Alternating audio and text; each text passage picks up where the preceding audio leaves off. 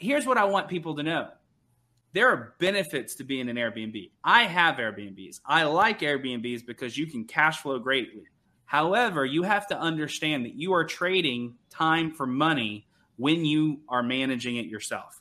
Now, if you want to pay a third party to manage it, you're back into the same position as you were, more of a passive investor. But if you're doing it yourself, you're trading time for money and you're creating a job.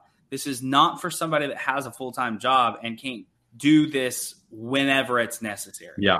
Like, it does tie you back to your phone quite a bit. Yeah.